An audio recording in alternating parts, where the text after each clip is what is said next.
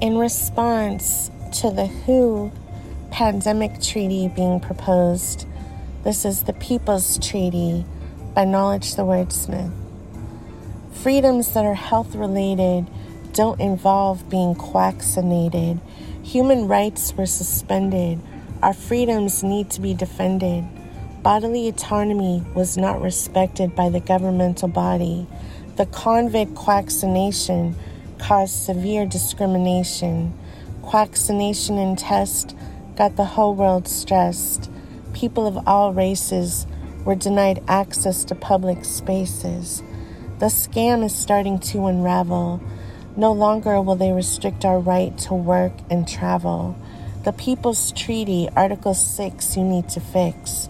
Unless you're brainwashed and hypnotized, you wouldn't believe when visiting the convict sick that protective equipment needs to be utilized. Believe that and you're in trouble. This is real life, not the boy in the plastic bubble. FYI, we demand FOI, freedom of information, about the convict quacksination. All clinical studies about the convict disease must be made available. Our rights are inalienable. Big Pharma is notoriously unreliable.